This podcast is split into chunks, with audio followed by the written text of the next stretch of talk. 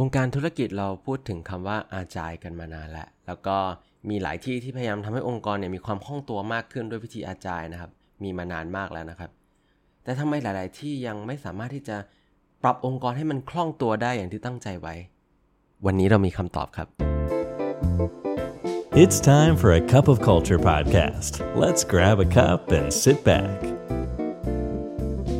สวัสดีครับ ได้เวลาจิบกาแฟคุยกันเรื่องวัฒนธรรมองค์กรกับ A Cup of Culture แล้วนะครับ วันนี้แก้วที่ 329 อยู่กับผมท็อปนัทวุฒินะครับ กว่า 20 ปีแล้วนะครับ ที่คำว่าอาจายเนี่ยถูกพูดถึงครั้งแรกใน The Agile Manifesto เพื่อใช้แก้ปัญหาของการทำงานแบบบนลงล่าง ที่ทุกๆอย่างเนี่ยมันไม่คล่องตัวมันช้าเสียเหลือเกิน อาจารย์เนี่ยก็เลยเข้ามามีบทบาทครับโดยการที่เป็นโมเดลการทำงานที่มันลื่นไหล แล้วก็คล่องตัวแก้ปัญหาการทำงานแบบจากบนลงมาได้ค่อนข้างดีมากๆ ซึ่งมันทำให้ตั้งแต่ตอนนั้นเป็นต้นมาครับหลักการนี้มันได้รับความนิยมอย่างมาก แล้วก็ถูกนำไปใช้ในแทบทุก ๆ อุตสาหกรรมเลย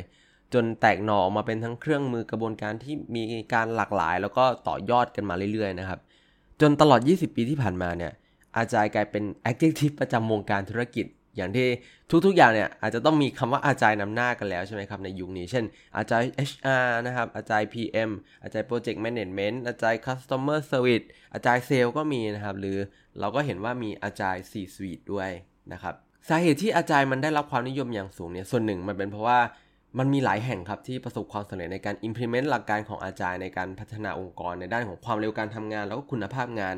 แล้วก็การเติบโตองค์กรในระยะยาวด้วย แล้วก็ด้วยเคสความสำเร็จเหล่านี้นะครับที่ทำให้มีองค์กรอื่นๆ เพิ่มมากขึ้นที่ได้รับแรงบันดาลใจนะครับ แล้วก็อยากที่จะปรับเปลี่ยนตัวเองเข้าสู่วิถีอาจายขึ้นมาบ้าง แต่สุดท้ายครับก็พบกับความผิดหวังว่า มันไม่ใช่ทุกองค์กรจะประสบความสำเร็จได้ในการทำอาจายจริง ๆ โดยจริงๆแล้วอัตราความล้มเหลวเนี่ยอยู่ที่ประมาณ 50%เลยนะครับ แล้วคำถามก็คืออะไรครับที่ทำให้แม้จะเป็นกระบวนการเดียวกันแท้เนี่ยแต่โอกาสความสำเร็จนี่มันแตกต่างกันได้ขนาดนี้เลย วันนี้จะมาคุยกันถึงประเด็นนี้ครับ โดยที่เราจะมีตัวช่วยเป็นบทความจากคุณทิโมธีคลาร์กนะครับที่ได้เขียนไว้บน Harvard Business Review ที่ก็ได้มาช่วยอธิบายนะครับ ส่วนหนึ่งของปัจจัยความสำเร็จที่แตกต่างกันนี้ครับ โดยเขาบอกว่า Key Success Factor หลักๆเนี่ยครับคือการที่เราต้องมองว่าไอ้ทั้งกระบวนการและเครื่องมือ Agile เนี่ยมันเป็นแค่โครงสร้างครับ มันเป็นแค่เค้าโครงครับ พวกอ่า Scrum นะครับ Sprint หรือ Kanban board เนี่ย จริงๆ หลาย ๆ ที่มักจะเข้าใจว่าเอ้ยนี่คือแก่นหลักของความอาจายแต่จริง ๆ อาจจะไม่ใช่นะครับ เพราะหัวใจสำคัญจริง ๆ ของอาจายเนี่ยมันคือ วิธีที่ทีมใช้ในการระบุปัญหา และปฏิสัมพันธ์ระหว่างสมาชิกในทีม มันคือเวลาที่ทีมมีไอเดียที่ขัดแย้งกันเขารับมือกันยังไงครับ เพื่อสร้างผลลัพธ์ที่ดีที่สุด มันคือวิธีที่การพูดคุยการถกเถียง การให้และรับฟังความคิดเห็นระหว่างกันเนี่ยมันเป็นอะไรที่สามารถทำยังไงให้มันคล่องตัวมันไร้แรงเสียดทานได้บ้างนะครับ มันไม่ใช่การที่พวกเขาจะต้องกังวลว่า เอ้ยเขาจะพูดอะไรได้บ้างนะ อะไรที่พูดไปแล้วจะโดนเซนเซอร์ หรืออะไรที่พูดไปแล้วอาจจะโดนด่า หรือพูดง่าย ๆ เลย หัวใจของการทำอาจารย์ให้ประสบความสำเร็จมันคือการที่ตัว culture หรือว่าถ้าองค์กรขององค์กรเนี่ย มันต้องมี psychological safety รวมอยู่ด้วย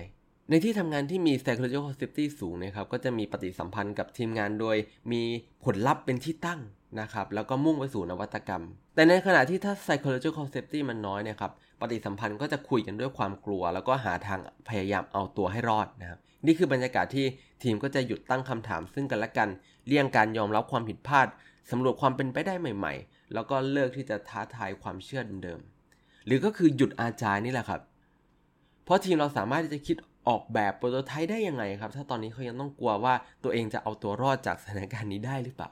ดังนั้นประเด็นที่เราจะมาพูดถึงวันนี้ครับก็เลยเป็นเรื่องสำคัญมากๆ อย่างแรกคืออย่างที่เราบอกไปนะครับว่าสิ่งสำคัญคือการที่เราต้องมองอาจายว่าเป็นการทำ culture ครับเพราะอย่างที่เราพูดไปข้างต้นครับพวกกระบวนการเครื่องมือต่างๆเนี่ยที่เราคุ้นเคยกันที่เราได้ยินมาควบคู่กับคำว่าอาจายมันเป็นแค่เขาโครง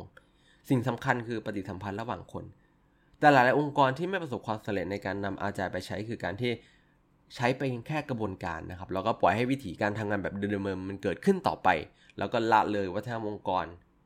ส่วนหนึ่งอาจจะเป็นเพราะว่าวัฒนธรรมองค์กรมันค่อนข้างเป็นนามธรรมแล้วก็ implement ได้ยาก แล้วก็มันง่ายกว่าที่เราจะพูดได้ว่าเรานำระบบอาจายไปใช้แล้วมากกว่า ที่จะบอกว่าเราสร้างวัฒนธรรมองค์กรแบบอาจาย แต่ไม่ว่ายังไงมันก็เป็นเรื่องสำคัญมากครับที่ถ้าเริ่มไม่ถูกเนี่ยเราสามารถเริ่มได้จากตัวผู้นำเลย คือการตรวจสอบให้ดีครับว่าผู้นำองค์กรตอบสนองกับความผิดพลาด ตอบสนองต่อความคิดเห็นของพนักงงานยังไงครับ เพราะว่าตัวผู้นำคือแบบอย่างสำคัญของวัฒนธรรมองค์กรครับ ดังนั้น การสื่อสารทั้งวาจา แล้วก็การปฏิบัติก็ควรที่จะสอดคล้องกับวิถีอาจายที่เราอยากให้เป็นด้วย แล้วช่วยสร้างบรรยากาศให้พนักงงานเนี่ยกล้าผิดพลาดกล้าออกความคิดเห็น แล้วก็อาจจะรวมไปถึงการทบทวนนโยบายต่างๆ ขององค์กรนะครับ ว่าเรารับมือกับความผิดพลาดยังไง แล้วเรามีการส่งเสริมให้เกิดการลองผิดลองถูก เกิดการที่จะกล้าคิดกล้าทํำยังไงได้บ้างนะครับ อีกอย่างที่สามารถช่วยได้คือการที่เรา มีวิธีการออกแบบการตอบสนองต่อพฤติกรรมให้ดีนะครับ มันอาจจะต้องอาศัยการที่จะออกแบบอย่างจงใจขึ้นมาหน่อยนะครับ เพราะว่านอกเหนือจากการที่เรามีผู้นำเป็นแบบอย่างแล้วนะครับ การระบุว่าพฤติกรรมว่าแบบไหนอาจายสำหรับองค์กรเราเนี่ยก็จะเป็นตัวช่วยที่ดีครับโดยมันจะเป็นการออกความเห็นอย่างตรงไปตรงมานะครับ การรับฟังความคิดเห็น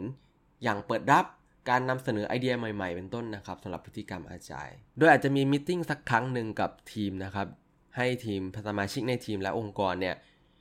พยายามมองหาแล้วก็เขียนพฤติกรรมที่เรามองว่าอาจายสำหรับองค์กรเราให้มากมาย แล้วก็หลากหลายที่สุดเท่าที่เราจะนึกออกเลย แล้วก็มาพูดคุยกันต่อครับ หลังจากที่เราได้ลินนี้แล้วว่า ถ้ามีพฤติกรรมเหล่านี้เกิดขึ้นนะครับ เราจะรับมือมันยังไงในเชิงบวก เพื่อเป็นการส่งเสริมในทั้งสองทางครับ เช่นว่า เราอาจจะกำหนดไว้ว่าถ้าเกิดมีคนมาวิจารณ์งานของเราครับ เราจะตอบสนองในเชิงที่ว่าขอบคุณที่ช่วยเห็นความผิดพลาดนี้ครับ คุณพอจะมีไอเดียอะไรเพิ่มเติมที่ช่วยได้ไหม หลังจากที่เราได้ list ของพฤติกรรม แล้วก็การตอบสนองแล้วนะครับ เราสามารถที่จะตีพิมพ์เป็นเอกสารนะครับ เพื่อใช้เป็น ground rule ในการประชุมต่างๆ หรือเป็นเอกสาร onboarding สำหรับพนักงานใหม่ได้ด้วยนะครับ สิ่งถัดมาที่เราทำได้เลยก็คือการฝึกใช้พฤติกรรมเหล่านี้ในการประชุมครับ พอเราได้ list เหล่านี้มาแล้วเนี่ยครับ สิ่งถัดมาคือ ในการประชุมครั้งหน้าครับ ลองหยิบมาสักตัวนึงครับ แล้วก็ฝึกใช้กันนะครับ เพื่อให้มันไม่ยากเกินไปเนี่ยเราจะลองมาแค่ 1 ตัว โดยที่ว่าคอยสังเกตกันละกัน ซึ่งการประชุมเนี่ยสามารถที่จะเป็นหัวข้อไหนก็ได้ครับที่เราควรที่จะประชุมกันอยู่แล้วเนี่ยเพียงแต่ก่อนประชุมเนี่ยตกลงกันหน่อยว่า เราจะมาลองฝึกพฤติกรรมเหล่านี้ พร้อมกับการตอบสนองเหล่านี้กันนะครับ พร้อมกับคอยสังเกตแล้วก็เตือนกันเองครับ มี accountability ซึ่งกันและกัน หรืออาจจะมีรางวัลให้กับความสำเร็จที่เกิดขึ้นในเซสชันนี้ด้วยก็ได้ครับ ทั้งหมดนี้ก็เป็นมุมมองของพวกเรานะครับ ในฐานะของคนที่สร้างวัฒนธรรมองค์กรในด้านของอาจาย โดยถ้าเกิดเราจะให้พนักงงานไปแค่เครื่องมือ และกระบวนการอย่างเดียว โดยที่ไม่ปรับเปลี่ยนวิธีการทำงานแล้วเนี่ย เราเชื่อว่าสุดท้ายแล้วเนี่ย ความเปลี่ยนแปลงก็จะยากที่มันจะเกิดขึ้นครับ ดังนั้นในการที่เราจะทำให้องค์กรเราอาจายขึ้นมามากขึ้นนะครับ เราต้องมองไปเรื่องของการสร้างวัฒนธรรมองค์กรควบคู่ไปกับการวางระบบและกระบวนการด้วย เพราะว่ามันเป็นเรื่องที่สำคัญมากๆ โดยเฉพาะการออกแบบให้วัฒนธรรมองค์กรของเราเนี่ยเอื้อให้เกิด psychological safety มากขึ้นครับ สุดท้ายนี้ก็ อย่าลืมนะครับว่าไม่ว่าจะตั้งใจหรือไม่ก็ตามเนี่ยวัฒนธรรมองค์กรก็จะเกิดขึ้นอยู่ดีครับทำไมเราไม่มาตั้งใจสร้างวัฒนธรรมองค์กรในแบบที่เราอยากให้เป็นกันล่ะครับสำหรับนี้กาแฟหมดแก้วแล้วนะครับ แล้วเราพบกันใหม่ในครั้งหน้า สวัสดีครับ